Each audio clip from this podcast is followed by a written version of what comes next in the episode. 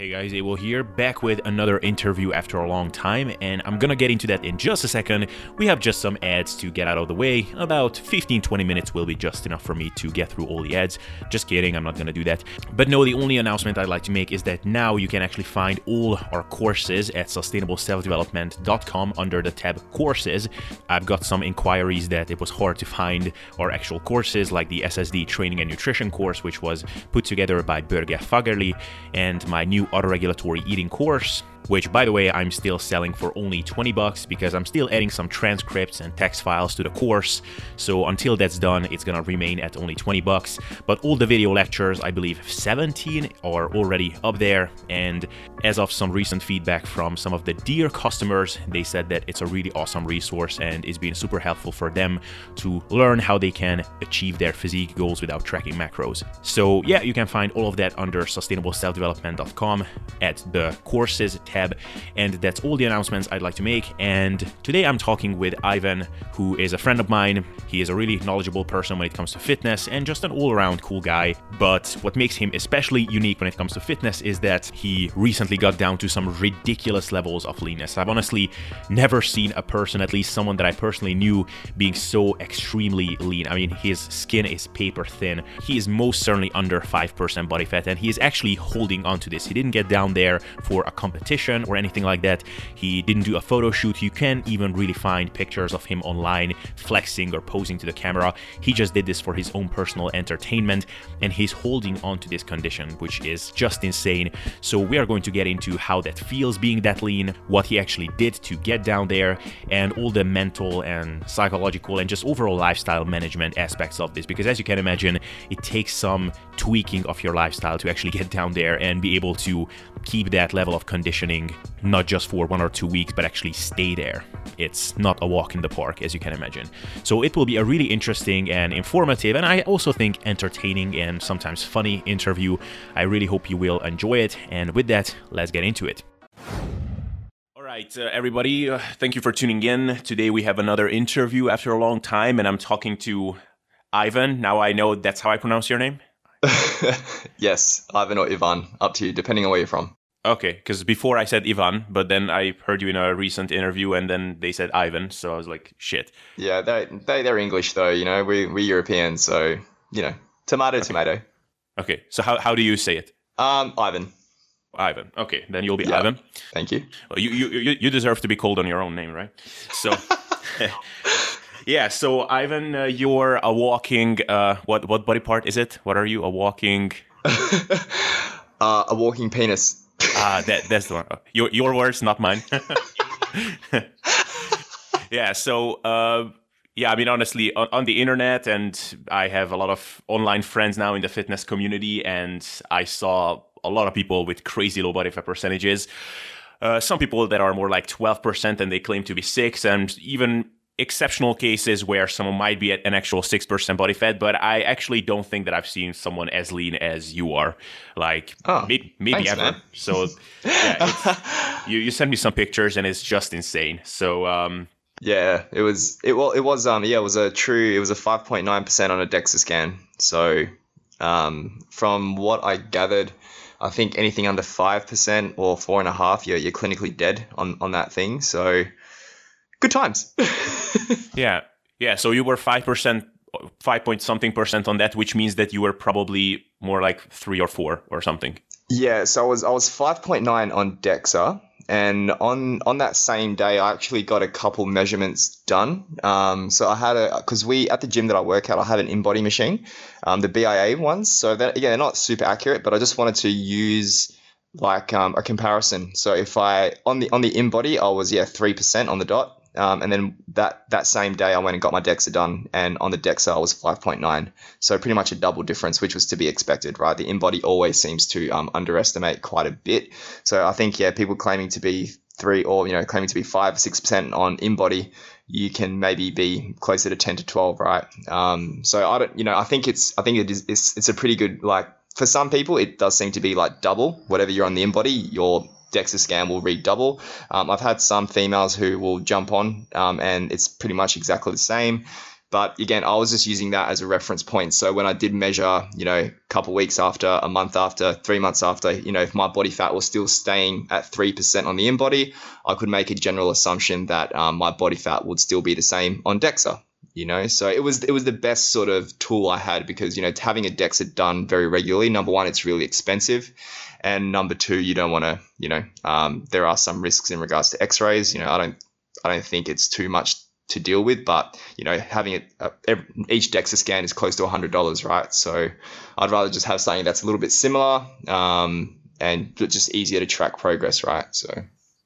Yeah, yeah, and I mean, just looking at your pictures, I would definitely say that you're closer to the three three percent mark than to the six percent mark. So yeah, yeah, it's, it's just insane. So so yeah, the last time we talked on an online call, then even then you were uh, experimenting with kind of some getting crazy shredded type protocols. So um, like for how long for how long have you been kind of chasing this goal of getting crazy shredded?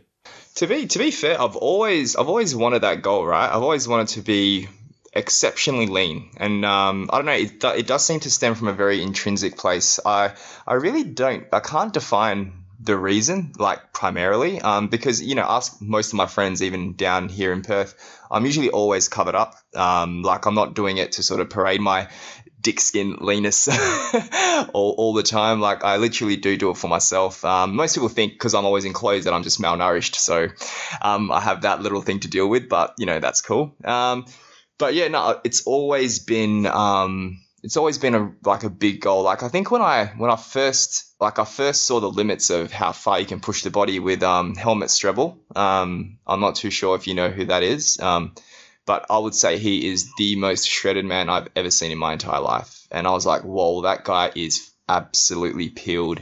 And um, I think it was just his interview on Simply Shredded. Um, and obviously, those things are never the best place to get your information from. But I wasn't really looking at his workouts or nutrition. I, I was already a little bit I was sort of uh, savvy enough to know that if I did the same thing, I wouldn't look like that. But it was more his his philosophy around life and training. And obviously, this this was a guy who lived and breathed fitness and just seemed to love it. You know what I mean? Like if you read his, I think you can literally go into his description now on that. I think they still have that interview up, and the way he talks about like how his body is like a reflection of who he is and who he wants to be and who he wants like he wants to present this to the world as like a work of art and just the way he was wording it, I was like man that's I love that. You know what I mean? This is a guy who stays very close to stage condition as well all year round, right? Um, not and not. I don't think he does it for others. I think he just does it for himself. Um, and that the feeling that goes with it, that that feeling of accomplishment. You know what I mean? Because it, it is it is a hard thing for a lot of people to do. And I'm sure we'll get into the ins and outs of you know what it feels like and um, all that sort of stuff. But um, yeah, it's it's always been like this intrinsic goal for whatever reason. You know what I mean? I do work in the fitness industry. I do obviously want to be a decent role model. Um, I know that most people who look at a person who is dick skin lean aren't really going to find that motivating or whatever it is. But um, again, I'm I'm a man of integri- integrity, and I do like to practice what I preach, if that makes sense. So yeah, I don't know. It's always been like a, a really really big goal of mine, and I never ever really got to that stage until recently. So yeah. Yeah, and, and even before that, I, I remember that. Uh, I mean, you you sent me some pics uh, uh in 2000, like late 2016, early 2017, and even then you were down at like below six percent at one point, right? Um, I was um, so that was when I was working with Menno, and I think yeah, I did get down to uh, eight eight and a half on Dexa, so like eight point eight on mm. Dexa. So so I was yeah I was I was lean, obviously lean um, but um, yeah nothing compared to what I am currently so um, yeah but again like yeah at that point I was like wow I'm super shredded. Um, but then your benchmark just changes um, the leaner you get. And I'm sure you've experienced that as well. Like I'm sure people listening to this have also experienced it. Like your yeah your point of reference or I guess your, your benchmark just changes the leaner you get right? Oh, yeah. um, and then yeah anything anything above a certain point now feels fat you know? So it definitely comes with its uh, negatives as well which i'm sure we'll touch on too. But um, yeah um, at that point i was like yeah wow i'm really really lean. Um, but again at that time i was um, i was trying to do it by cool. I, I, was training every day still around that time right? So that was when we were very into the high frequency stuff. And um, i can talk i can talk about that a little bit later on as well. But um, i was very reluctant to be like not no cardio just all strength training, calories super high, all that sort of stuff, trying to convince myself that I was a special snowflake and that I could achieve like real, real lean condition without doing any of that stuff because cardio is going to dig into my muscle and I'm not a fucking cardio bunny. And it was more just stubbornness, really, at, at that point. So, right. yeah. Right. So, um, yeah, a lot, lot, of cool stuff to talk about here. But first, so when you when you started out on this, uh, getting like when you got to where you are now, how lean were you before just that? Like, uh, how much fat did you have to lose? Well, I think yeah, I think the guys mentioned on the podcast, like when I sent my initial picks in, they were like, "Well, this guy's already in like you know decent nick." Like, um, but compared to where I wanted to go, um, so when when I first um when I first inquired, um, the company is called RNT, by the way. Um, I highly recommend them to most people. Uh, I think they're they're just really really good at what they do, right? Um, and yeah, so I was I was 85 kilos, or I think 86. Yeah, 80, 86 kilos. Um, I think on the InBody I was maybe closer to seven, seven. So maybe maybe I would uh, I would say 10% body fat. Looking at photos now, um, maybe even a little bit higher, maybe 10 or 12, because I did just got I did just come back from Croatia around that time as well, so I had a bit of a extra holiday fun on me, but um yeah, so I started off at 86, and then yeah, when I first when I was like, look, I want to get like comp lean shredded. Um, not not doing it for a competition. Um, I just want to put myself in that state, and I just want to know what it feels like, and I want to experience it, and um, yeah, um, I want to. Yeah, I think it was more of just a personal challenge for myself as well. So I, I needed something to really focus on. Um, and then from the get go, like the, the guy that I was consulting was like, yeah, we're going to probably have to get you down to maybe 76, 77 to be like stage lean, right? And I was like, fuck, that's almost 10 kilos. You know, I, I was thinking, oh, if I get down to 80, 81, I'll be shredded to the bone, right? Um, but I think this is a very common thing, and they even spoke about this as well, is that um, um, people are a lot fatter than what they think they are, and they have to they end up they end up quite a bit lighter than what they expect, um, especially if you're a natural. Um, so yeah, for, for people who are chasing that really, really lean, dry sort of look, um, you're gonna you're gonna have to get comfortable seeing um, a pretty low weight on the scale, sometimes lower than what you were in high school. So, it, and that and that can be quite daunting for a lot of people, right? Yeah, but I, I, would add though that I mean, in your case, you got I would say beyond stage lean. I mean, people don't step on stage like you. Like uh, you, pro- you probably you probably could have stepped on stage at 80, 81 kilos. I would say.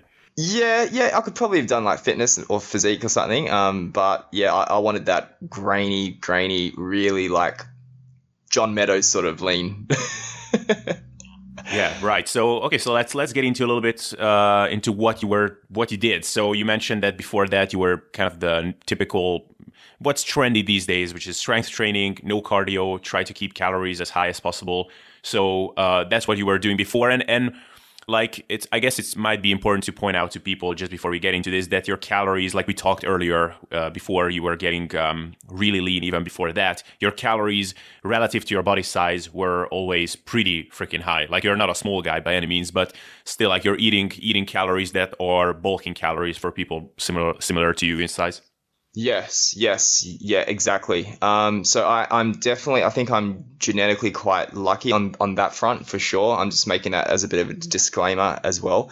Um, yeah, I think, um, yeah, I think I started, I finished my, my calories at my leanest, at my most driest, um, was like 22, 2300 which again for someone who got I got down to 76 kilos and to you know keep consuming 2300 that was that was reasonable, right? And yeah, as you said, I know some people that have to bulk on that, um, which is um, which is pretty nuts. So yeah, I'm, I'm definitely lucky on that front. But in saying that, my expenditure was through the roof. Um, I, I like being active. I hate sitting around all the time.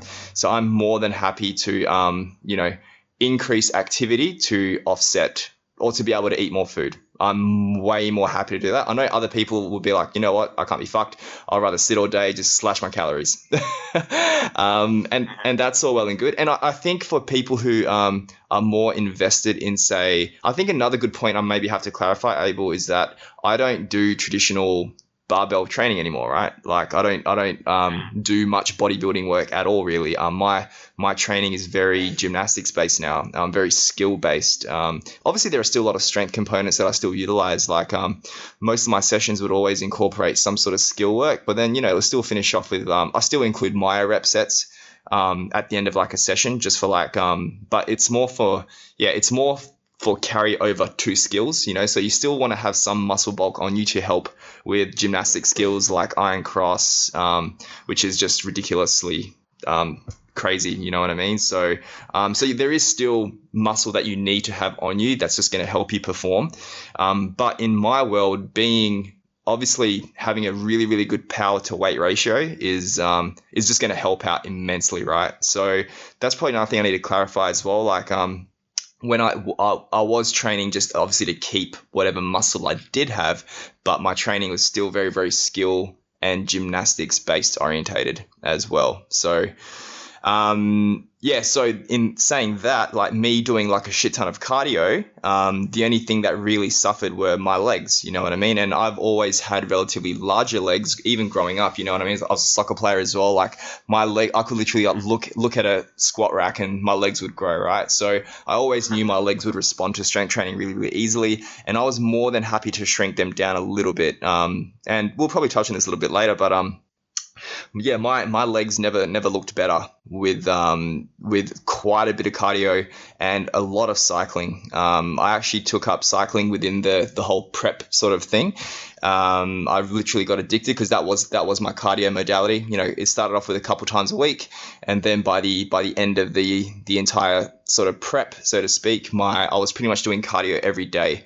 Um, my that's not what my coach instructed. He was like, "Look, let's just do six days a week." But I said to him, "Look, man, I'm, I'm just I just really enjoy it, and it actually became part of my daily routine. Um, I'm a man of when something is in my routine, I just find it a lot easier just to stick to that, right? Um, and yeah, it, literally since since my prep until like, and I ended my um, my cut in I think it was November 23rd, um, and I've still kept up my daily cycling every single day um, simply because I just I just really really love it and I love the the mental aspect I get from it and all the other benefits that come come with it. So it's literally an hour of cycling pretty much every day and um, every day I'll include some sort of sprints right um, on that on that bike. So that was literally my only leg training for the entire time, which sort of um it, it worked really well because I could still get a nice, um, I could still get some metabolic stress. And like we do know that, you know, metabolic stress to, to an extent can still um, elicit some sort of hypertrophy response, right? Um,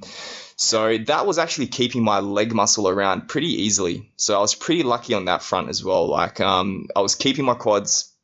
Um, I was obviously expending a lot of energy, you know, cycling. Um, it's very very taxing. You burn through so much glycogen, you burn through so much energy cycling. I don't think people realize that, um, especially compared to strength training. Like in, with uh, with barbell training, um, I'm, I'm, pretty sure you would know this as well. Abel, like in Menno's course, I think he um, he showed the graphs of the expenditure rates of strength training compared to say yeah. like a like a cyclist, right? Like it was it was something crazy. I think um, what was it? I think he compared like a full leg workout to two 30 second all out sprints on a Airdyne bike.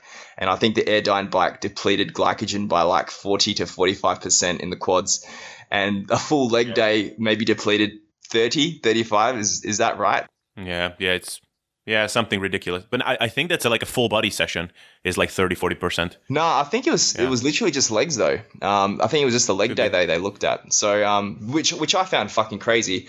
But then I started actually incorporating a lot more sprints, and I was like, okay, now I know why, right? So, um, so yeah, that was just that just became part of my routine, and I really, really enjoyed it. Um, yes, my legs did shrink down a, a little bit, um, but I dropped a shit ton of fat from from them as well, and that was the area that I used to hold a lot of body fat, and um, now that that area is just as lean as everything else now. I'm not saying that's because of cycling. I know we can't spot reduce or whatever it is. Um, it was obviously the combination of me being in a deficit um, uh, alongside a lot of cycling. Um, but the, the point I'm trying to make is that that was literally my only leg training. Um, so having having smaller legs in what I do um, is actually an advantage. So my legs in, in like the gymnastic stuff, they don't need to be big, um, but they do need to still be strong and explosive. So um, it sort of worked out really, really well in my scenario. So yeah, sorry, it's a bit of a long-winded answer, but um, just wanted to give as much context as I can. Right. Um, just before, like, I have obviously a bunch of questions about your fat loss um, process, but just before that, um, when you switched over to this gymnastics type training, wasn't there like a bit of um not sunk cost fallacy, but but it, like wasn't it hard to let the strength training stuff go? Because I mean, it took some time for you to build up the physique that you had. I mean, it, it's uh, and and you built a really respectable physique uh, with strength training. So like, how was it letting that whole thing go? Yeah, it was um yeah, it was it was tough, man. Like experiment I love I love experimentation as well. Um so again, when I was when I was doing the high frequency stuff, you know, I think I was I think you and I were having a discussion. I think I went like over 500 days straight of strength training, right? And this was like not not like bitchy sessions. This was, you know, trying to PB almost every session, right? Um, which was, looking back now, that was absolutely crazy. Um, but in saying that, it, it built so much character, it built so much resilience. Um, and at the end of that, I think the the reason it was very easy to let go was because it, it got to a point, man, where I was RDLing, you know, 200 kilos for 10 reps. I was Bulgarian split squatting, you know, 48 kilos in each arm for, you know, eight to 10 reps, having to like ramp myself up for every single set it was it got mind numbing, man. Like it got so difficult, right? And um, I think I mentioned it to you the other day. yeah, I could I could lift all these impressive weights in the gym, right? But then I couldn't run across the road because my knees would hurt. you know, so I was um I was starting to accumulate quite a bit of um quite a bit of injuries as well, and just my shoulders, you know, they were starting to really cook up as well, and um yeah, it was just I just went overboard with it. You know what I mean? like, as you know, I'm probably sure a lot of people listening to this also have similar mentalities as well. You know, but um, yeah, it it was hard to let go. But then look, looking back now, um, in in hindsight, it's obviously a beautiful thing. Like what my body can do now in regards to like mobility, in regards to strength as well. Like it's a different strength. You know, like I, I'm still very strength and performance focused. It's just in a different avenue. So I think that was the key for me was find something that um, that's still going to engage me, that's still going to make me feel strong. Um, and yeah, that's when I sort of moved into the to the calisthenics, um, gymnastics based world because again, I was a beginner. I had to start from the bottom, and um, funnily enough, I actually like being shit at something initially and then getting really, really good at it. So um, that was the allure. Um, but yeah, it was just I needed, I still needed to train because I just love being active, right? But I knew, I think maybe part of me knew that. Look, at the end of the day, man, you're just crunching more and more numbers. Like, are you really getting any bigger? I really wasn't. I was just literally just training because I wanted to keep my run going, which is a fucking stupid way to approach training, right? Um, and, and yeah, I was just getting beat up. Um, I wasn't really getting any bigger. Uh, but then again, I never really pushed calories high enough to get bigger, right? So I was in this limbo of, yeah, you're strong, you're staying relatively lean, but you're not really getting anywhere anymore as well. So, yeah, like it, it was great. It was, as I said earlier, it was very character building. And to be fair, I think I learnt that year and a half to two years, I just learnt so much um, just being in the trenches. Um, I know I sound real broy saying that, but a lot of the stuff I've learned personally and that, that I use with clients is is stuff that I've put myself through as well. So I think that's a huge thing. But yeah, that's yeah, it, it was hard to let go of. Um, and you know, obviously, on in that initial transition period, I was still like, oh, and I'm still going to keep training legs. I don't want to be one of those guys who has little legs while doing Cali. And look at me now. All right. Right. So, um, okay, cool. So, so you started out on this prep down to uh, shredded land. So, what was your kind of base protocol? Like, uh, what rate of fat loss were you targeting from the get go? Uh, like, how many? Like, was it daily cardio from the get go? And like initially, initially, what were your calories initially, and where did you have to drop them at first? Yeah, no, no worries. Um, so so when I initially came in, I was I was maybe eating 2,800 to 3,000 calories, um, and I was sort of maintaining that at 85, 86. Um, I wasn't very I wasn't very active though. Again, like as I said earlier, I was still very stern of nut, no cardio, nothing, just strength training. That's it. That's all I do, um, or whatever it was. Only only strength based work because I don't I don't want to induce the interference effect, as they say. So um, so yeah, I was my food was like 28 2800, 3000, and I was sort of maintaining 86. Um, so when I when I first went in, uh, my coach was like, "Yep, we're gonna slash cals down to pretty much 2400." And my calories have never ever been that low. I think that was another mental thing as well. Like for some reason, I, I just had to have my calories higher than 3000. I could never dip below 3000. Other, otherwise, nah, you're, you're gonna lose muscle, right? So as as stupid as that sounds, right? And you know, I'm I, I consider myself a, a very rational person, but I think even rational people are sort of prone to stupid things like that as well. I'm sure everyone listening to this can relate to something. Um, so anyway, yeah, my my coach he um, he slashed calories down to 2400. I was like, okay, cool.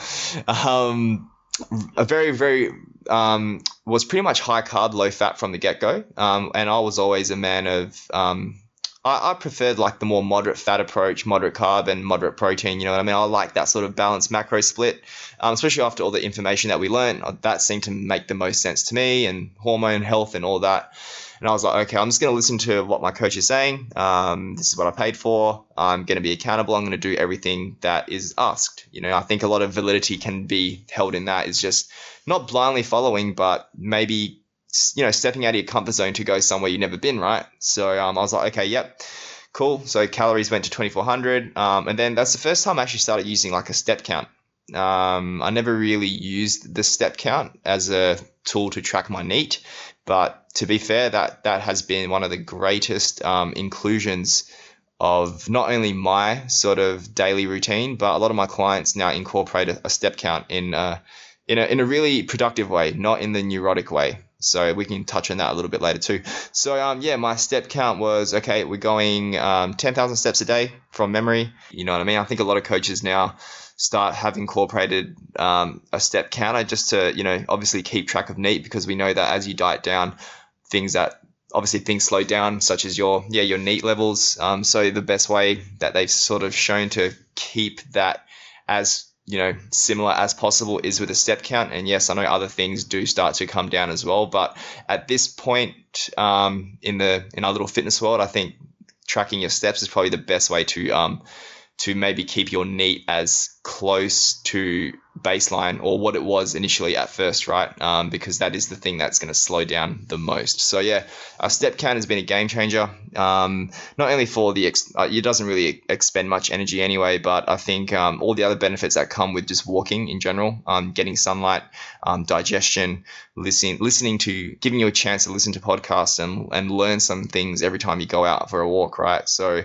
that is the way I started looking at um, getting my steps up. It wasn't like a chore. I actually really enjoyed it. It was a really, really good time for me just to, yeah, disconnect from the world, learn some cool stuff, listen to awesome podcasts like the SSD podcast. Oh. Um, I don't know, a bit of a name drop there. Um, so yeah, it was. Um, I, I, never found it a chore, and as I mentioned earlier, I was a very, I'm a very active person anyway. I really like to be active. Um, so I found that was, yeah, that was just a good, um, good little good little tool, and I've actually started using that with a lot of my clients, and they, they love it as well. So, um, so yeah, it was ten thousand steps initially, um, two cardio sessions, and I'll, I would just do my gymnastics training pretty much daily. Um, I'll I'll keep in contact with my coach almost daily as well. They, they were really good like that. Um, that that weekly daily accountability was really cool. Um, and yeah, I think every coach needs a coach. Um, I think that that can't be overstated as well. Um, so yeah, and then um, yeah, the the progress was just really really fast. To be fair, um, in 12 weeks, I, I went from yeah 86. Um, I think my lowest weight was 75.9 and that was a very, very, very depleted man. You know what I mean? Um, and to, to be fair, like um, my coach was was firm. He was like um, pretty. It was pretty much no refeeds all the way through. Um, no cheat meals, no no diet breaks. it was it was and and yeah, it was it was just it was just straight through. He was like, look, um, and there, there were points where I was like, man, I'm dropping like a kilo a week. He was like, that's fine. We're going to keep pushing it. You know what I mean? Um, we literally did one calorie drop the whole time. So I initially started at 2400, and then I think maybe by week five or week six, uh, we went down to 22, 23, and we literally just held calories there, and we just toggled up the expenditure, right? So um, my cardio sessions went from they, yeah, so they went from like you know two sessions a week to three sessions a week at 30 minutes, and then um, four sessions a week at 40 minutes or whatever it was. there was always some sort of modification in regards to time and um, sort of frequency. Um, and yeah, step count just gradually went up, went up and up and up and up. So I think maybe every couple of weeks it went up a couple thousand. Um, so by the end of end of my prep, I was doing twenty thousand steps a day. Um, I was doing uh, an hour of cardio a day, and I was doing my gymnastics based strength training for an hour and hour and a half. Um, so yeah, it was um, yeah, it, it was. It, it, to be fair, like I I enjoyed all of that. Like it wasn't it wasn't a burden for me, right? Um, and yeah, the calories were quite low compared to how much energy I was expending, and obviously I was dropping weight pretty fast. Um, but yeah, to, to be fair, like I never really felt the harsh ramifications of of getting really really lean. You know what I mean? Um, again, maybe I'm just a little bit more resilient than maybe I give myself credit for, or maybe I just have that mental fortitude just to be like, just fucking, just, just go. This is what you wanted to do. You chose this. Just, you know. But I don't know. Like for some of the horror stories I've heard, you know what I mean. Like I've heard of people getting really like getting to the point of contest lean that they would um, you know, wake up in the middle of the night to and just they'll be eating. They'll literally wake up at like three, four a.m they didn't even know they were like sleep eating. And i'm like that is that is crazy you know what i mean? And i think you mentioned it as well abel that like you just have like the most ravenous appetite past a certain point as well you know? Like i i never really uh, t- towards the end like I, I must admit like when i did actually start like refeeding um it was it was like a it was like a heavenly experience to be to be fair. Um but and we'll, I'll get to that a little bit later on as well. But yeah, so at the end of the twelve weeks, um, yeah, I think I have I may have I think I maybe got one refeed when I got down to like maybe 78, 79. It was just like a cool have a cheat meal here. Um, and then just get back on the diet. Um, but yeah, I found that just doing that approach, you know, I think, do you know the best analogy is for the whole cheat meals, Abel? I think Mike said it on your podcast a while back. It was, you know, when you're, when Pete like, he's always had the best analogies. Um, when you're when you're being tortured, right? Um, what some people do, they'll give you like a glimmer of hope. Like they'll be torturing you, they'll be beating you, they'll be you know making you feel like the biggest piece of shit, and then they'll come in and be like, "Hey, mate, here, have a cigarette, or just relax for a little bit," you know, and they'll show you like a glimmer of hope, a glimmer of light. And then they remove that cigarette and they start beating you up again to resensitize you to that shitty, shitty torture, right? So I think that was the greatest analogy when it came to like cheat meals and dieting because that's exactly what it was. Um, and that's what I found. I found that when I was just dieting, dieting, and dieting, um, and not having to be like, oh, got a cheat meal coming up. Um, I found that that approach just worked really, really well for me. Um, and yeah, up until that point, it was all smooth sailing. Um, I, you know, I was like, cool. My coach is like, we don't want any refeeds. We're just going to go for it. Um, and yeah, I was, you know, dropping half a kilo to a kilo a week pretty, pretty quickly. Um, and I was like, mate, aren't, aren't, aren't I going to be losing muscle mass and all that sort of stuff? And I think all that, I think even the muscle mass stuff can be relatively overblown. Um, I feel that if your protein is high enough, um, and if you are doing some sort of resistance training to keep your muscle around, um, I think actual muscle loss um, is definitely overstated or overfeared by a lot of people. Um, and yeah, you, are going to lose a little bit of lean mass, but I think that lean mass is going to be more glycogen, it's going to be more water, um, because um, as was evidenced by when I did actually start refeeding and you know got my weight back up a couple kilos, I actually looked so much better than than I did when I was really really dry and really really skinny. Um, which just shows, you know, it was um, a lot of that, a lot of that lean tissue that I lost was just a lot of glycogen and a lot of fluid. Um, so, and I think, um, I think I heard Eric Trexler mention it in, um, I think it was either Jeff Nippard's podcast or on Jeff Nippard's podcast that um, even the strength losses that you um, that you occur or that that come about during a cut um, are not primarily due to a loss of muscle mass, so to speak, but it's more of the, the neural input to that muscle that seems to be a little bit um, not as strong, right? So it's more of the, the neural um, adaptations that you may potentially lose, or the, the signal just becomes weaker. It's not that your actual tissue shrinks, which I found really interesting. I thought that was really cool. Um, so yeah, that, that was a, another fear that I had that I was dropping weight really quickly and that I was going to lose all my muscle mass. And yeah, and to be fair, it never happened. But um, having having a coach to sort of keep me accountable and be like, look, you're fine, don't worry about it. You, it's it's all in your mind. Just stick with the process. Um, and yeah, it, it worked really really well. So yeah, we just it was literally twelve. Yeah, literally twelve weeks. Yeah, it's it's crazy that um, I remember how much you were weighing, uh, or I don't remember the specific numbers, but I just remember that when you showed me your pictures of your shredded condition and you told me your weight, like there was a really big discrepancy between what you actually weighed and what someone would have predicted based on how heavy you were before at still pretty lean. And because I, I, guess at some point your body just starts wasting its mass like at an exponential rate at beyond a certain point. Yeah, yeah, for sure. Yeah, for sure. Um, but I think yeah, a lot of people still. I think guys especially, um, I don't know, they have this connection to this number, uh, or they think they're going to be a lot heavier than what they are. Like um, for someone at my height, 80 kilos shredded, natural, that is very impressive. If you saw that like in person, you'd be like, wow, that guy is a freak. Um, so I think yeah, a lot a lot of guys think that yeah, if I got down to 80 kilos, I'm six foot one. Yeah, if I got down to 80 kilos, I'll be shredded to the bone. Or I'll you know, it's like no no no. You if you want to be uh, again, I thought I got more muscle mass than than average. Not that obviously not genetic freak when it comes to muscle mass, but yeah, for, for me to get shredded, like proper shredded, I had to drop down you know under 76 kilos. Um, which again was like, what the fuck? I'm, I do not remember the last time I was this light. You know, I finished, I was, I left high school at 82. so it was um yeah it was crazy but um yeah for especially for anyone that does want to sort of get into that condition you just have to sort of let go of what that scale says um and just focus on what you look like because at the end of the day i, I was razor sharp and I, I, I, loved it to be to be fair um, so and still do just to just to clarify but um yeah, that was that was definitely. But uh, again, it was just it was a big mental shift, right? It was a big um, mental hurdle that you had to sort of overcome. But it was um, putting full trust into my coach and putting full trust into the method. And um, the more I got to know him, the more I got to trust him. And he's he's actually a really intelligent dude as well. Um, he's done it. He's done this himself. He's done this with other people. Um, I don't I don't think he's taken anyone else to the condition that I got in. Um, but yeah, it was um, it was just it was a great experience and I would I'd, I'd recommend anyone that does want to get to that sort of level don't do it on your own because um, you'll just bullshit yourself and you'll chicken out when you have to actually keep pushing. Um, because yeah if left to my own devices I'd be like oh dropping too fast let's bring calories back up or diet break. No no no just dig just go. You know what I mean?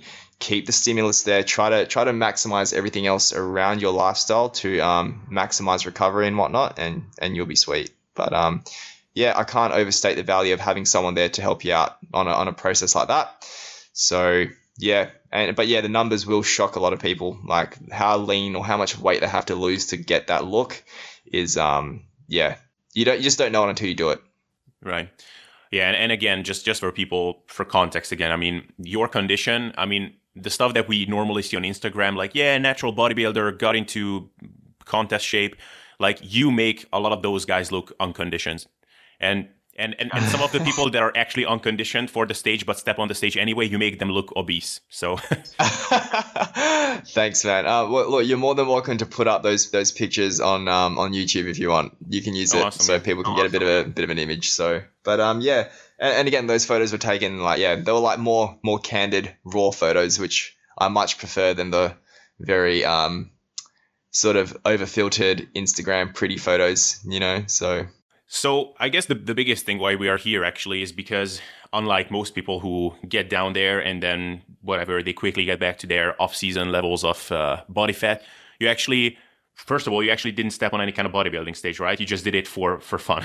yeah, yeah. I just I just did it as as I mentioned earlier. I just wanted to know what it felt like. To be honest, um, I wanted to experiment it. I wanted to be like, okay, what is this condition that everyone speaks about?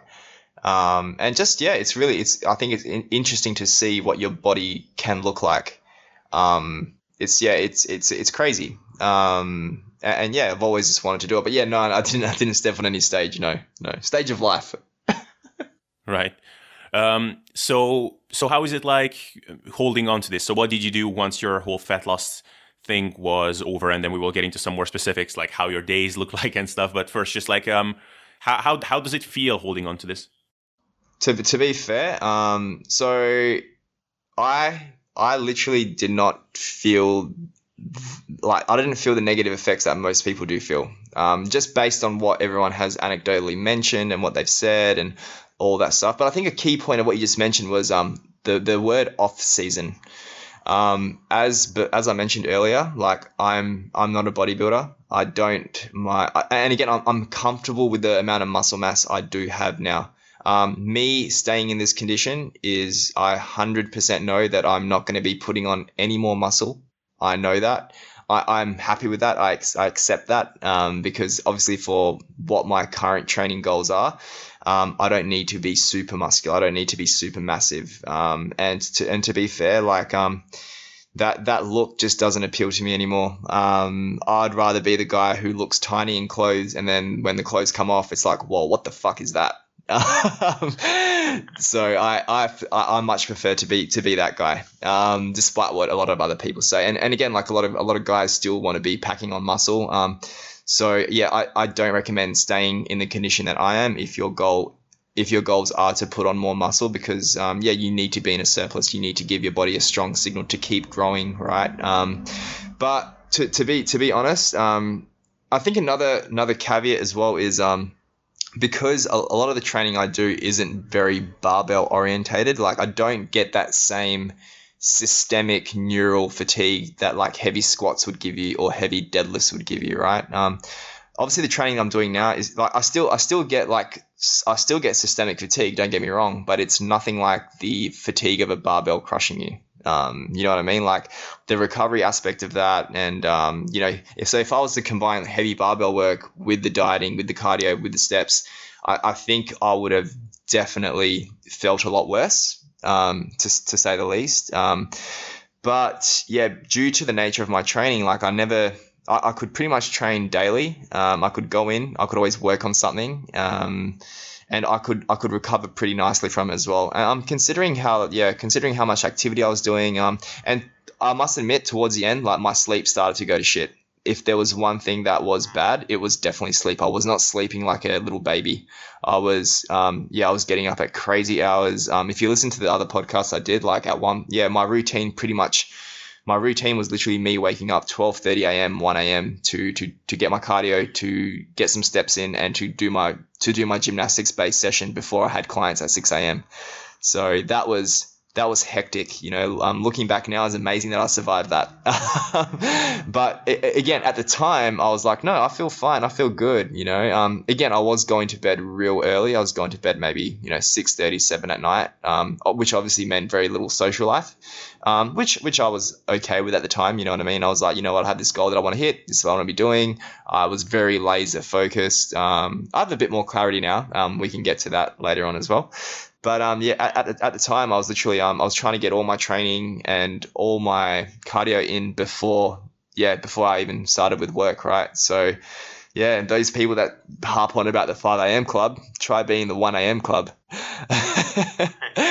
um, so yeah, that was a very that was a very interesting point of the prep. But um, yeah, when you I guess when you get to that point, right? Um, yeah, like the body doesn't really want to sleep that was probably the biggest thing that I felt. Um, but in saying that, I would then catch up later on throughout the day with a couple naps here and there, and you know, um, I, it definitely wasn't healthy long term in, in that regard. So I have definitely modified that these days, uh, which, which is a, which is a much better approach. Um, but yeah, at that point, that was looking back, that was definitely the, the the worst aspect of it was just that sleep and obviously the constant awakenings and being like, "Is it time to get up yet? Is it time to get up yet?" um, yeah, that was that was probably the worst. And obviously, yeah, and the thing is. I think because I knew on a theoretical level that um, obviously when you're not getting enough sleep, recovery is going to be uh, recovery is going to be hindered and like all that stuff. You know, I knew that from a theoretical point, standpoint, and you know we're all told that we need eight hours of sleep and this and that.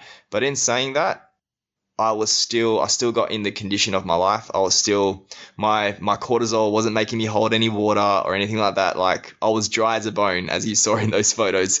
So um, again, I think the, it, the, I think the biggest effect that sleep would have is maybe influencing your appetite and you know making it making making you much more prone to overeating and doing stupid things, right? Um, so I'm not I'm not saying that you should all live on four or five hours of sleep. No way but I'm saying I was I was living on that amount of sleep, um, and it wasn't hindering my fat loss. Like fat loss was still occurring. Um, I think I think Martin MacDonald was talking about this a while back as well. It's like a deficit is a deficit. Um, now you could make the argument, well, you probably will lose how much lean mass were you losing, this and that, and yeah, we can go down the theoretical wormhole or whatever. But at the end of the day, my results speak for themselves, and I was very happy with what I what I achieved.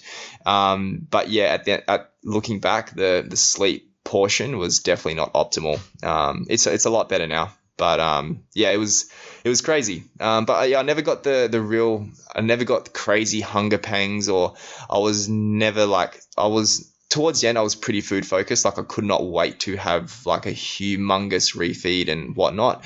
But up until that point, like I was pretty good. Like I, I didn't feel the need to binge or I didn't feel the need to be a psycho with food. Um, yeah, I just I just didn't seem to get the same ramifications that most people got when they when they got that lean. So yeah, I don't I don't know if I was just lucky on that front or the way I structured my day, you know. So, but yeah. So how does a day of yours look like now? Because because like you mentioned in that podcast, um, it was pretty pretty insane. So is it any different now? Um, it actually I've actually kept up the same activity levels since since finishing up the prep. Um, because as I mentioned to the guys, I was like, look, I don't want to just get there and just lose it, right? Um, I, I, I want to get there. I just want to, and again, I want to, I want to maintain it. I, I want to see how it feels. I want to experiment with it. I want to, you know, I, I like experimentation. You know, I'm not seeing many people um, sort of get down to that condition and then stay there. Um, but when you look at all the stories about why they don't stay there, um, they talk about health ramifications, but the biggest thing they talk about is it doesn't make for a productive off season. You know what I mean? So a lot of people that get that lean are bodybuilders who they want to obviously pack on more muscle.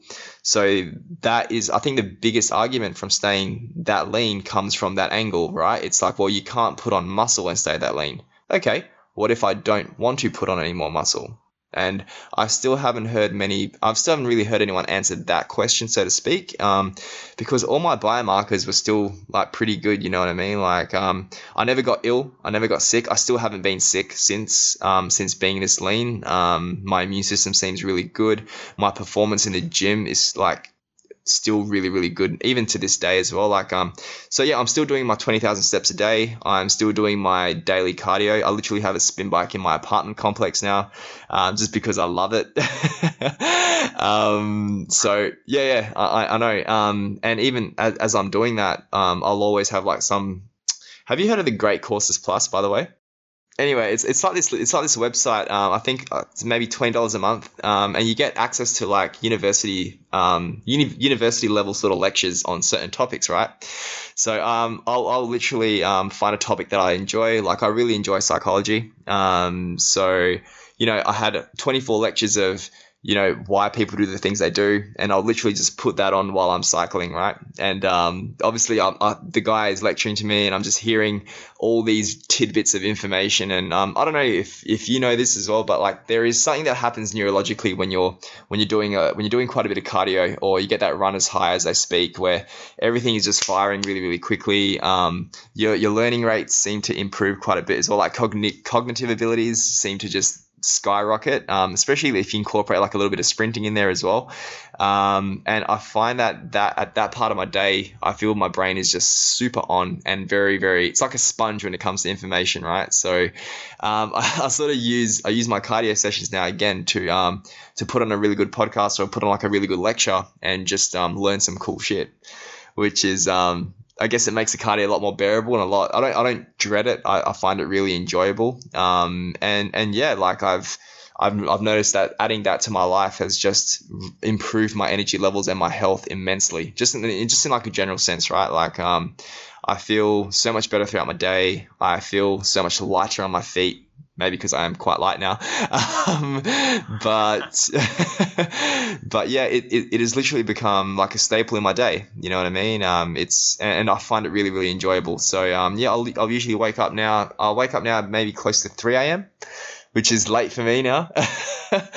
um, and yeah, the first thing I'll do, I'll usually have a nice strong cup of coffee. Um, I'll have I'll go for like a little mini walk down because my apartment complex has like a little mini gym.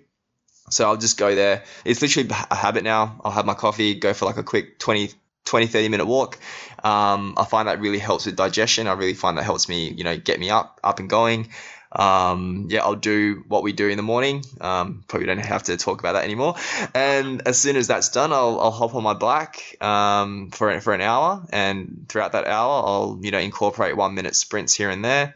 Um, and yeah, just put on an awesome lecture or listen to some awesome music, and um, that's pretty much how I start my day, right? And then and then from there, I'll have a nice, I'll have a huge breakfast now, um, and then I'll go train clients for the for the first half of my day. So I only work I only work hands on with people in the mornings in the AM which is um, which is really really cool. Um, and most of my like admin and programming stuff I'll do in the afternoon. So it works it works really well for my schedule. So I'll um, I'll train a few clients in the morning, and then from there I'll go and do my gymnastics based training as well. Um, and obviously I have a lot more time now because I'm not trying to cram it all in before before work.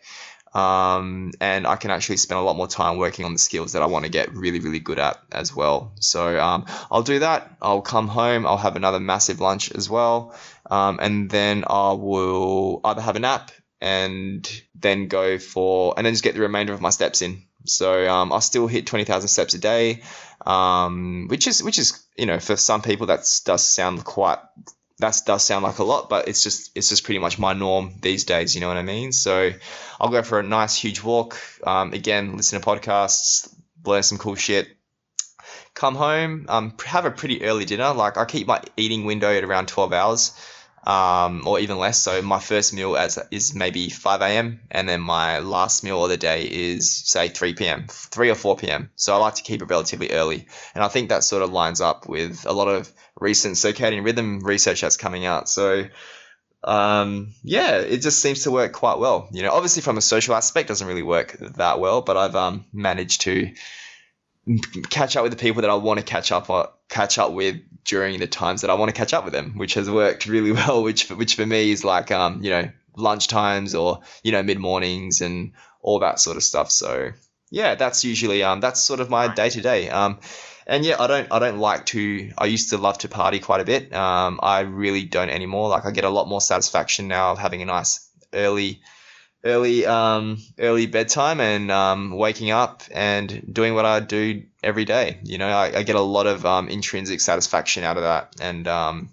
and yeah, that's again my my lifestyle really does permit permit me to be able to maintain a condition like that, and um, and yeah, it just it just seems to have blended into my lifestyle quite easily, you know. So um, my my cut ended November fifteenth, um, two thousand eighteen.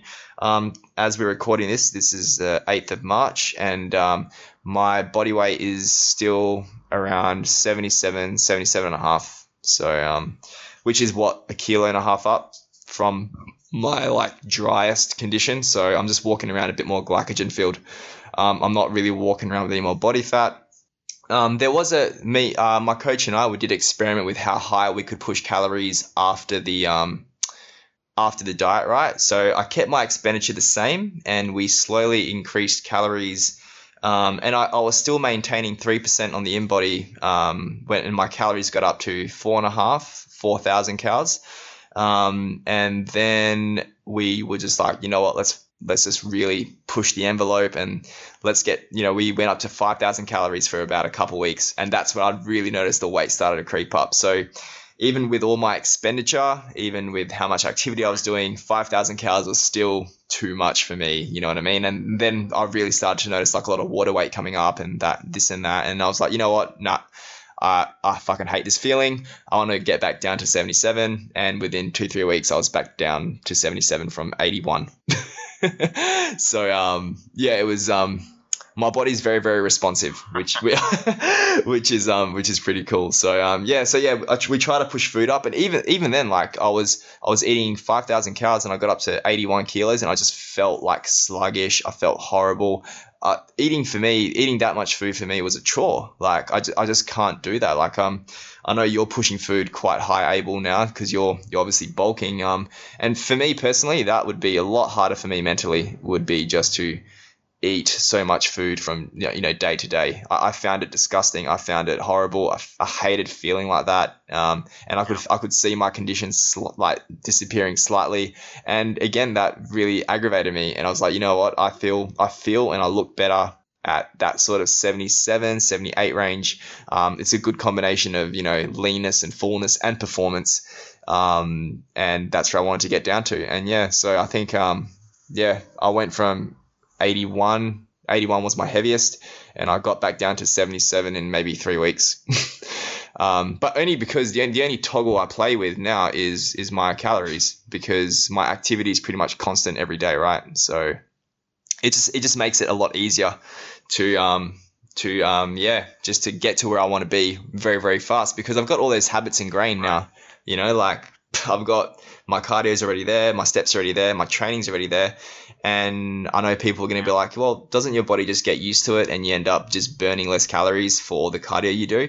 I'm like, funnily enough, um, not really, because um, what I have found personally with my with my cycling, the better I got at cycling, the the more expenditure, uh, the the higher the expenditure on my actual thing, right? So my my little again, I know they're not 100% accurate, but um, it does have some sort of caloric expenditure reading on it. Um, and I know when I initially got it, I was burning you know close to maybe 450 for the hour, which I think is pretty reasonable. Uh, I think it's pretty accurate. And then, um, you know, recently my every time I cycle now, it's close to 550, 560 calories, you know, and it doesn't feel as nowhere near as hard, but my expenditure is still quite high, right? So, yeah, um, I don't know. At the end of the day, like there are so many things that go into it, um, but all I know is that my activity level stays pretty constant, and I can literally I can regulate my body weight really, really easily just based on calories now. So that's the only tool I have to play with because everything else is pretty much where it needs to be for what I want to do anyway. So, so what I wanted to ask you is um, when I, I heard the first interview with you, which you did with your coaches, um, like one one kind of thought that I had is that it's like yeah, kind of it all makes sense. Like you can get to contest lean or even beyond that and you can maintain that but it, it kind of sounded like it kind of has to become your life in a way. Yeah. Um so yeah like like do you want to do you want to touch on this a little bit? Because um like your the way you're able to structure your life and the way you're willing to structure your life is is um i guess not typical for for most people and you mentioned in the beginning that most people who say that it's not practical to hold on to this conditioning. They they mention the unproductivity of for it to the off season, but also like the way most people live their lives. Like obviously, if you want to go out late at night to have some drinks with your friend or whatever, for that it's obviously not practical to do this. So um, that, that and that is correct. Yeah, and um, I I completely get that, and uh, a lot of people have sort of um, the thing is in those scenarios, um, the the people who are your true friends will still make time to sort of see you as well. Um, so um, my my close little circle of friends, like they know that I'm not going to go out and and get drunk or because you know I, I don't drink. I haven't I haven't touched alcohol in a long time. I think I touched. I think I drank once in the last um, three four years, and that was at my one of my best friends. Um, it was his wedding, and I was the best man, and I had to get a little bit pissy to say my speech, and that was the only time I really drank. So, um, yeah, alcohol has never really been a big part of my life as well. Like even in my um, even in my party days, I wouldn't drink too much. I, I would do other things, um, which I also don't do anymore. so, um, so yeah, um, yeah, that, that part of my life, I, I had to sort of um, sacrifice, but I, I, was happy to sacrifice it. Like I didn't feel like I was missing out on anything, right? Um, and I think even within that cut, I think I maybe mentioned it in that interview, like um, I actually went on like a boat party. Um, which was like a day party. And I used to love those things quite a bit, right? And um, I was there and I just um, at one point I was just like, man, I, I just really don't want to be here. You know what I mean? Like I, I just wasn't, in, I didn't, I didn't enjoy that sort of environment anymore. Personally, I didn't find it um, fulfilling. I didn't find it entertaining, and I couldn't have good conversations with anyone. Like, um, um, again, I'm, I'm very introverted as well. Um, so for people who, well, I'm, I'm pretty sure you you seem to be quite introverted too. Oh yeah. Um, like yeah, yeah, yeah, and like you you probably value, you know, really, really good conversations with fewer people than just, you know, nonsensical small talk with various people, right? Um, I, I, find that extremely draining. Um, and unfortunately, a, a, big, part of um, socializing and going out is um, is you know those sort of conversations, and I, I just do not find those conversations add any meaning or anything to my life. You know, so um, shallow as fuck. do you know? Um, I I heard the the best word to describe um people that love small talk. They're fessel. Have you ever heard of that word before? Fessel. Yeah, no, I haven't heard it. It's uh, I think if you look it up, it's it it literally means that you lack any depth. You know, you're people that talk about yeah, people who are fessel, they lack depth. They have no, they have nothing. They just speak about how hot the weather is or how cold the weather is. They don't get into like deep conversation, right? One of my favorite words.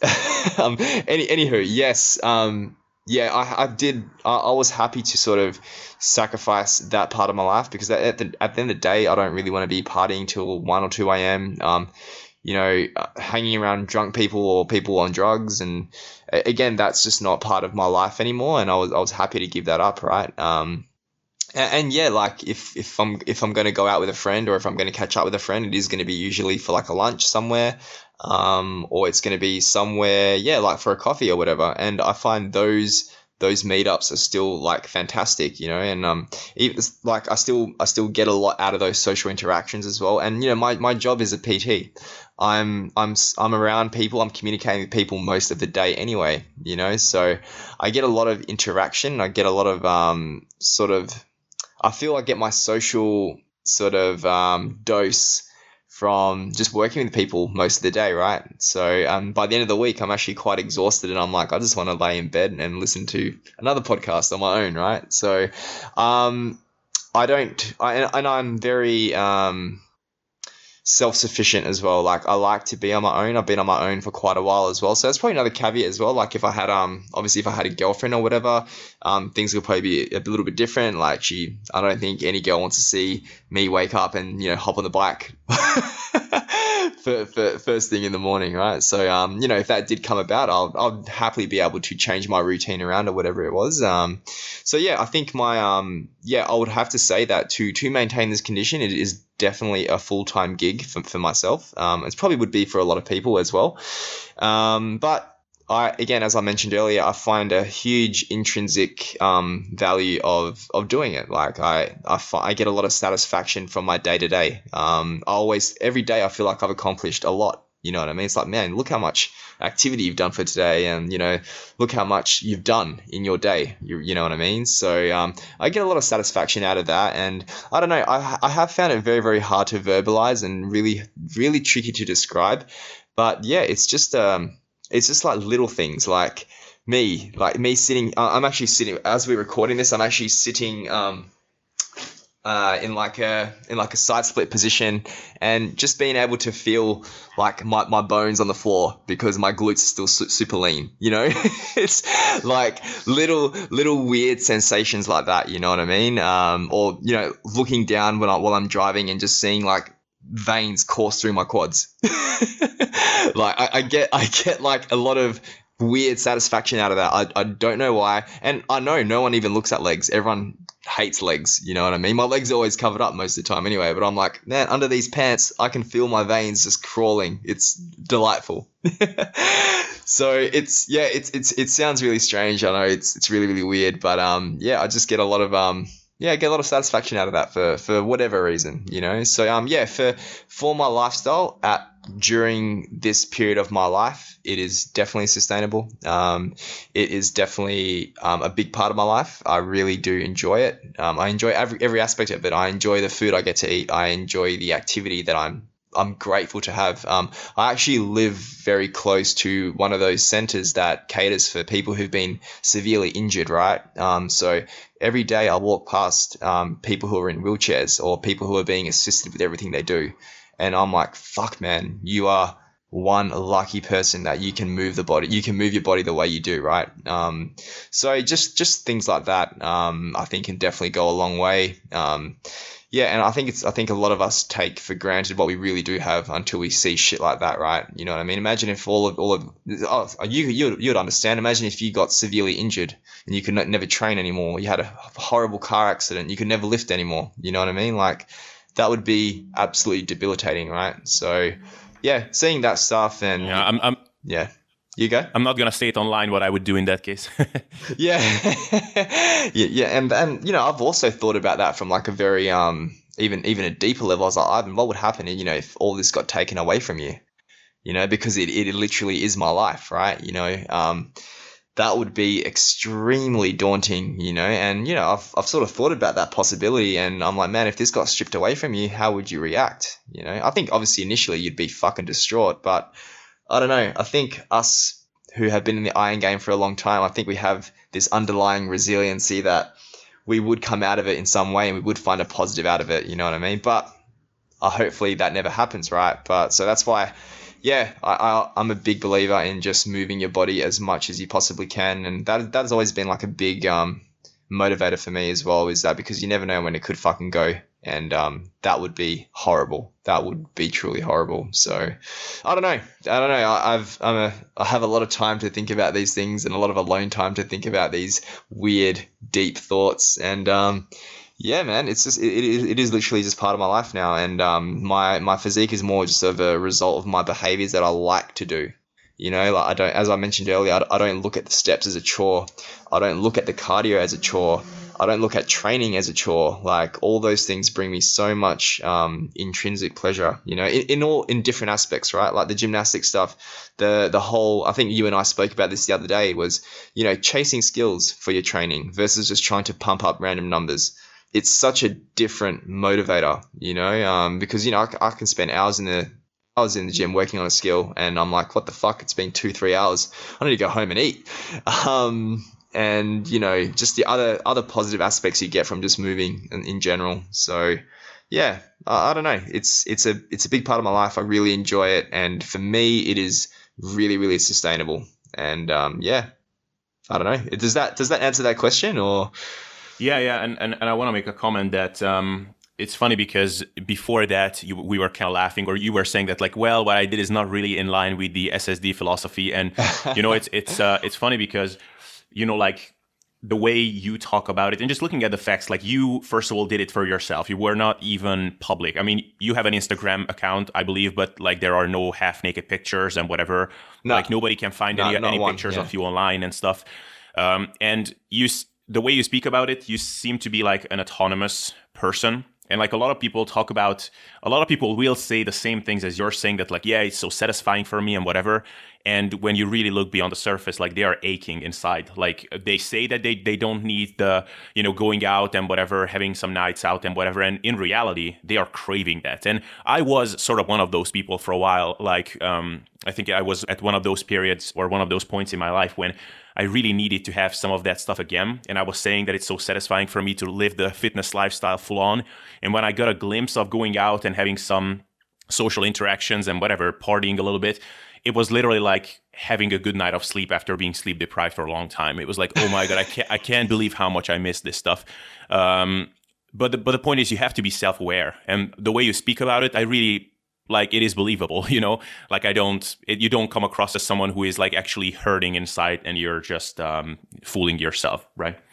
Yeah yeah. No uh, and i and that's the thing like i i even questioned that possibility myself. I'm like am, am i just is this like a mask for something? And i try to go deeper and i try that's i put myself in those scenarios of like cool let's go out and let's do this. And as i was mentioning on that on that boat party i was there like most of the day and like yeah, it was it was all well and good, but I just didn't feel like I fit in there anymore. Like again, like everyone was getting really really drunk, everyone was getting really wasted, and um, it's just not who I am as a person, right? And I I, hate being incongruent with who I am. Like I, I just I'm not gonna get drunk for the sake of getting drunk. Um, I'm not gonna do drugs for the sake of doing drugs. Like I'm very um I'm very stern with what I want to do. Um, I'm not very easily influenced by others, which uh, which I think is a good thing. Um, and I don't really care what other people think.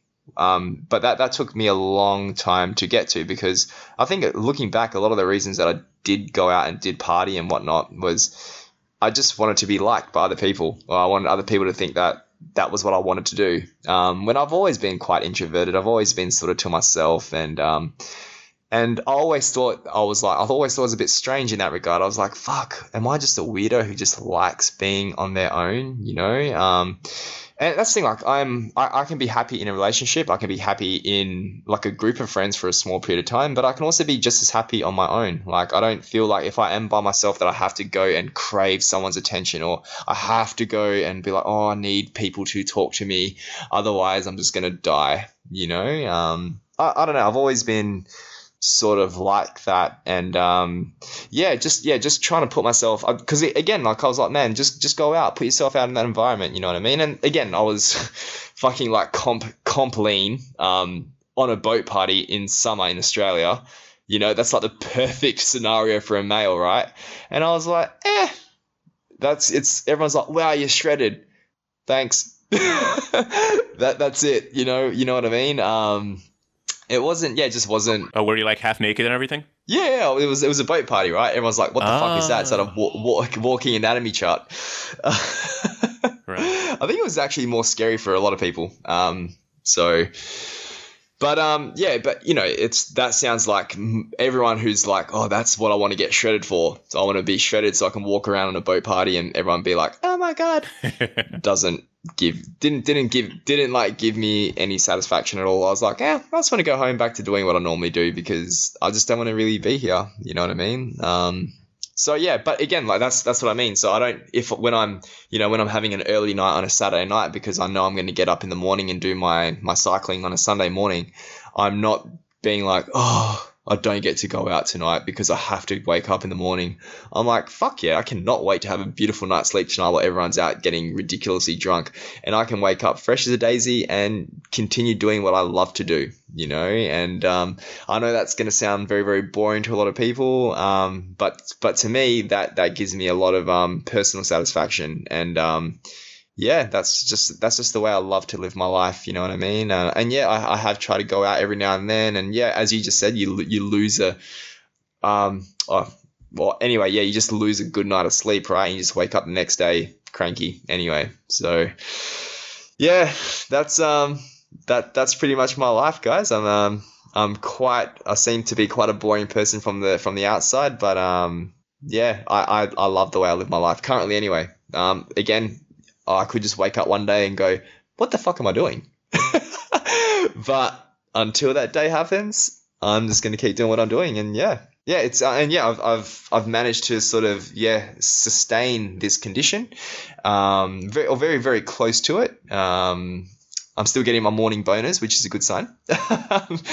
so that that was definitely one thing that started to go towards the end of the of the prep as well. Like that was yeah pretty much non-existent. Um, but yeah, I, have noticed that, you know, maybe if my lightest was about, yeah, 75 and a half, 76, um, I find that between 77, 78, that seems to be the perfect blend, um, perfect blend for me in regards to leanness, fullness, performance, um, and just, yeah, cognitive abilities. And it still allows me every now and then to have a nice big refeed day um, which i again i'll just auto regulate that as well um, I think I had one yesterday. I think calories went up to like 5,000. Um, had close to 900 grams of carbohydrates, and yeah, I just I just needed that. Um, and I, I personally just felt, yeah, even even even just today, like just feel worlds better. You know what I mean? And and then again, I'll just go back to my normal um, maintenance calories, and I know I'll be fine for another week or two. And then if I need a nice little refeed, I'll just bump them up again. You know, and um,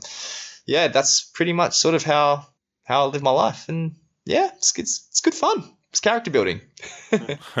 yeah. Um, just a couple of more questions. Um, when you're sitting, just a kind of random question, when you sit down to eat your meals, do you eat them like pretty mindfully? Like, do you focus on your food, or or do you also listen to some stuff? I yeah, that's a very good question because I know that um, I actually this is you're gonna find this very strange. I actually love seeing when you put up new videos because I'm yeah, because it's like the perfect like like maybe 15 to 20 minutes sometimes. I'm like yeah this is going to last me a whole meal you know?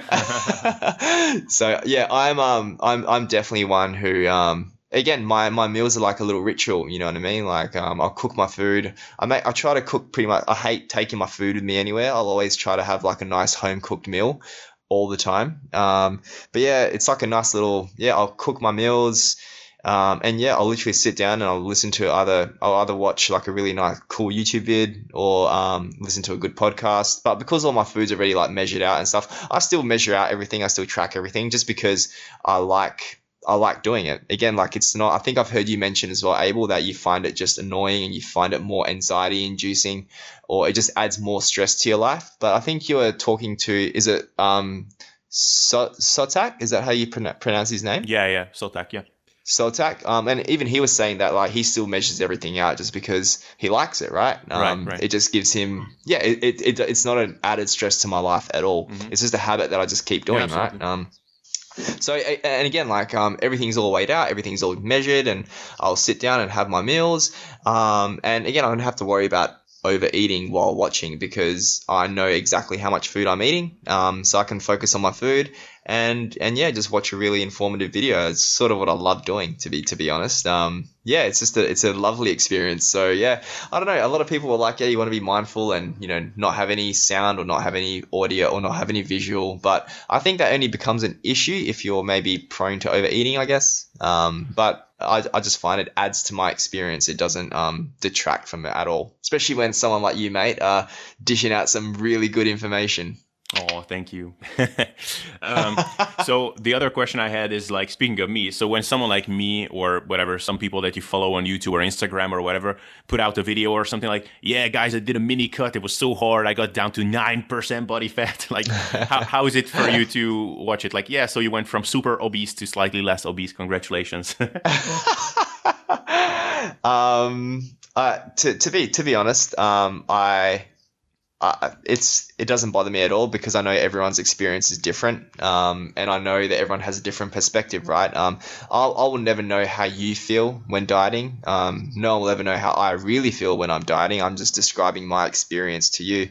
Um, so yeah, no, I'm never like oh weak as piss. You know what I mean? Like um, yeah, it doesn't it doesn't really bother me to be to be honest because I know you know it's hard or difficult is what you perceive it to be, right? So yeah, no, nah, I don't I don't really doesn't phase me too much. I have a little bit of a giggle sometimes, but yeah, it doesn't it doesn't make me angry or anything, or it doesn't make me like perk up. But um, but yeah, it's um, yeah, nah. I I want to see those people get down to like lean, lean, and then then see what they have to say. But you know, yeah. Um, did you like what like? I'm kind of intrigued, and this might be something that for my next cut, which might be like in a whatever month or two, uh, I may try out um, the high energy expenditure yeah. route. Like, what do you think? Like, if you didn't do the cardio and you didn't do the all the steps that you you do, like, uh, if you live like a reasonably sedentary lifestyle, like how much lower do you think your calories would have to be? Yeah, that's a good that's a good question. Um, so what I found, I now at my body weight. So if I wanted to maintain seventy seven kilos, um, based on my activity, so I, am using this information from. Um, have you heard of Kevin Hall's little website, Body Weight Planner? To be fair, I, I would say that's probably the most accurate thing that I have used when it comes to um, calculating proper expenditure and intake for your body weight and body fat. So for those who are listening, um, if you guys really want to set up your calories, um, I would look at that because when I when I decided to get back down to where I wanted to be, which is like 77, um, down from like 81, um, the calculations were like perfectly correct um, based on my expenditure, right? So to maintain, for me to get down to 77 with my current activity levels, I can maintain that body weight, that body fat with uh, close to 3,600 calories a day, which is um, which is decent. You know what I mean for someone that that light. You know, um, I would assume that if my um, I think if you just plug in just normal activity levels, I reckon if I wanted to maintain 77, I would I would probably have to eat maybe 25 to 26 so if I think it gives me about a thousand calorie buffer. Um, some days more, some days less, give or take. But I think if I was to, yeah, stop, maybe get my steps down to like a normal intake or to a normal step count or slash my cardio down to nothing, I would say it's probably maybe a thousand to twelve hundred calories um, extra that I'm adding on. Um, oh, that's just an assumption I'm, I'm going to make, um, just based on. No, again, I, I don't think I'm super uh, I would say I'm a bit more genetically blessed in regards to getting lean than most, but I wouldn't say it's like a Alberto Nunez sort of type situation. I'm pretty sure that guy gets shredded without even he's. I think his only cardio was like ten thousand steps at one point. Like that was it. There was nothing else, right? So I wouldn't put myself in that category. Um, but yeah, I, I, would say I could probably maintain um, 77 at potentially maybe even less than 2600 really because i remember before before my cut when i was like 85 86 i was maintaining at maybe 3000 so yeah and that's now i'm like almost 10 kilos lighter. That's a lot of weight right? So if i if i had the same behaviors then maybe yeah maybe be closer to 24 25 you know? But yeah that's that's a good question. I'm not too sure. Might have to experiment with that as well if i slashed everything you know, what would happen. So, right. Um, cool. So, uh, yeah, man, I, I think I think I asked you all my questions. So yeah, but that, that might be something that I'm gonna try out because um, yeah, man. I mean, I don't know, I, I don't I don't know if I could maintain the same food choices that I have now and uh, steadily gaining weight at and to like drop drop weight at a reasonable pace. I don't know. I don't know if that would be possible because I'm fairly sedentary now. Yeah, because you're you're you're like what 91 kilos now. Is that right? Yeah, yeah, yeah. Yeah. How many calories are you on now? Um, I would say like just under 4,000 probably. Yeah, that's solid, man. That's big. That's yeah. a lot of food, eh? yeah, it is. It is. So yeah, I mean, even if even if I went down to like around three thousand, increase my energy expenditure a lot, even that's pretty good spot to be at a like a fat loss phase. Oh, I agree. Um, and that's what even um the guys that I was working with, um, he was because a lot of what they do, they'll they'll get them, they'll get a lot of people very very lean, right? But then they'll they'll start the reverse diet with a lot of them, and when you look at like a typical reverse dieting protocol, it's your calories come up right? And then your activity levels drop quite a bit too to you know like to let fatigue disappear or whatever. But i think a lot of them are now going to sort of incorporate because i was sort of like well i'm happy to keep my expenditure where it is let's just bring food up and see how high we can bring it up right before right. I start putting on unnecessary weight, right? So, and the, my my reasoning for that was, mm-hmm. well, the habits already ingrained. That's the hard bit done, right? Like the we've got the habits established. Let's just now start toggling food and seeing how high we can bring it up. Um, maybe maybe most would not be happy doing that. Maybe for most, towards the end of their fat loss phase, they're like, I don't want to do fucking twenty thousand steps. I don't want to do any more cardio. Get me out of that. Get me off that fucking treadmill. I never want to see it ever again, right? So I guess it comes down to um, the person. But yeah, um, I think a lot can be said for going the expenditure route. Um, simply because when you're exercising and when you're when you're active, that is also less time spending thinking about food. So I think that can be another good hack because I'm sure I don't know about you, but I think you most people get hungry when they're just sitting there thinking about food. Not when you're actually walking around and you're or you're doing something, you're engaged in something. Um, it's a very easy way to keep your mind off food. So you get that double whammy of increasing energy expenditure and also keeping your mind off off food.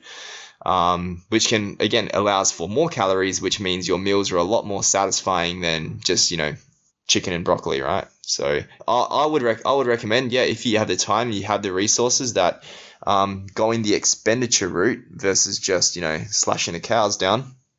I think it's a much better way to go. And also, um, just another, I was doing a bit more thinking as well. Um, you know, if you increase your expenditure, you obviously allow more more room for calories, which allows more room for micronutrients, right? Um, especially when you're dieting down to very lean conditions. Like if you're just slashing calories all the time, well, that means okay, you're, you're having less sweet potato, you're having less um, calories that contain a lot of good nutrients as well, right? So um, it's much easier to keep a decent micronutrient status while dieting um, if your expenditure is a little bit higher too. So you can get more good quality food in, not not shitty quality. So that's just another thing I was thinking about as well. So yeah, um, I, I think it's a really good way to go if you have the resources and if you have the time. So yeah, man, give it a shot. It'll be good. Yeah, yeah. It's it's, it's one of those things like many people like um, because it's a general recommendation now that well don't go crazy with the cardio and whatever but like if you have the time and if you have the uh, the resources then it's kind of one of those things like when i was a 19 year old kid and i started reading about this minimalistic training practices and i was like I had like a summer vacation. My mom Yeah. was paying for my food, and I, it was like, okay, so why am I only going to the gym twice a week? Well, because minimalistic training. It's like, bro, you're on a summer vacation. Your mom is buying your food. Yeah, uh, the whole the whole like scared to lose muscle thing as well. Like that was one thing I had in my brain as well. Um, but to like just to put things in a perspective and just a caveat, I'm not telling anybody to do this. I'm not recommending this to anybody. Um, I I have literally done some sort of like interval sprints on a, on a bike um, for the last five months, every single day.